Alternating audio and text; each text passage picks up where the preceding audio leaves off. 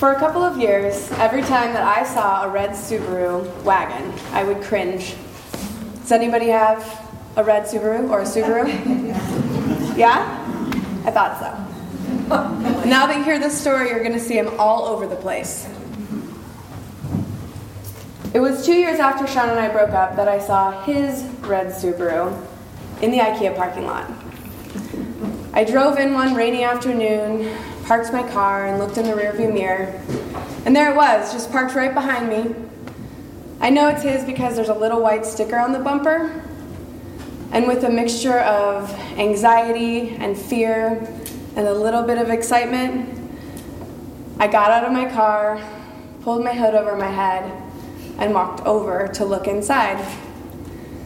And inside, I saw all the relics that made me love him. It was like looking at a well curated museum piece at the ex boyfriend museum. Inside was a halfway unrolled yoga mat and empty beer bottles and a mate and some baskets that we used to use for foraging for mushrooms in the fall. And right then and there, in the IKEA parking lot, I'm transported back to the beginning of our relationship. And the first night that we met, we went and sang karaoke and we brought the house down. And after that, the way that he seduced me and the love notes that he left me with little love notes attached, like it was a treasure hunt. The time that he took me out to his friend's yurt and we celebrated the solstice and drank mead out of a horn. And the first time that we went camping, that camping trip, we went across Oregon into the desert, drinking beers and throwing the bottles in the back. And when we got there, he unrolled a sheepskin and we made love and slept under the stars. And the next day, he made me crepes on his Coleman stove. and then we went into the river and swam all day. And by this time, I'm completely sold. I mean, he's 10 years older than me, he's got a lot of tricks up his sleeve, he's pulling them all out. and I I'm falling in love. And on the way home from that camping trip, I say, What gives? Why are you not hooked up? This is too good to be true. And he told me, Well, I have a wife. Sarah, she moved across the country with our two sons. So I'm devastated because I'm falling in love and my heart is open to this man and all I want to do is carry on in this relationship. So I do. And a couple months later, we'd been talking about it and we decided to uh, move Sarah's things across the country. So he packed up his Subaru full and came and picked me up one morning. And what I remember seeing was this pair of boots smashed up against the window. And I thought, whoa, those are Sarah's boots. and I realized that we were going to move his ex life across the country. So we did, and we got to New York, and he dropped me off in the city as planned and went upstate to visit his family. And when he got back from that trip, I knew something had changed. I didn't know what, but I felt it, and I cried every day on the drive home. Uh, we got back to Portland and kept kept going in our relationship. And a couple months later, I decided I wanted to go to Argentina, and I planned a five month trip there. We did not break up. We uh, had a tearful goodbye, and we spoke almost every day on Skype. Uh, sometimes I was unable to get a hold of him, but he always used the excuse that he went to the mountains and he didn't have reception, so I believed him.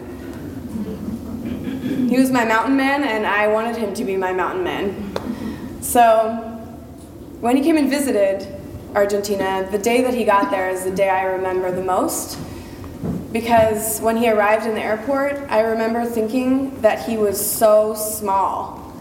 And I had built him up to be this mythical, more than human boyfriend. And there he was, grinning with his reunion hug, but just a man. And that's when I really started to see him for the man who he, that he was, and not this mythical creature. When we moved back to Portland, I moved in with him. And that's when I really started to see him for who he was. and I really started to see that I didn't like him so much. And that's because I saw quite a few signs, and they started coming more rapidly.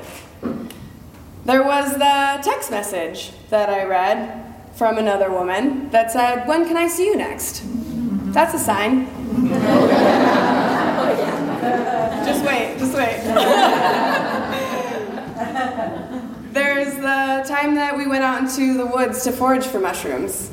And I borrowed his jacket to stay warm. And I put my hands in the pocket and I pulled out another woman's pair of un- panties. Oh that was a sign.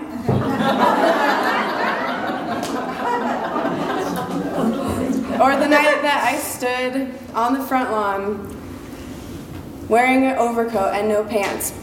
It was midnight. I didn't know where to go because he had kicked me out of bed and out of the house for not having sex with him.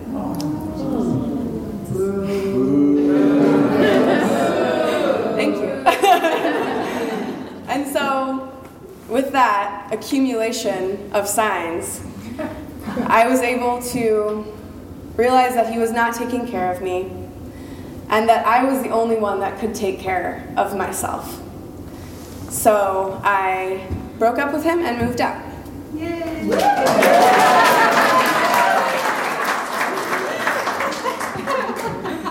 and as I stood there in the IKEA parking lot with this memory churning inside of my heart and inside of my head, I felt something and I looked up and there he was walking towards me with his arm linked with his new girlfriend and his other arm carrying a pile of sheepskins. and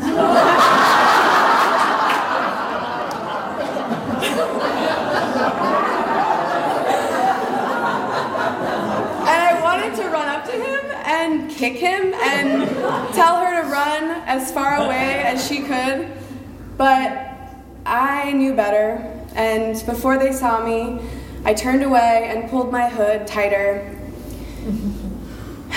and that was the second time that I had walked away from Sean, and it was better than ever.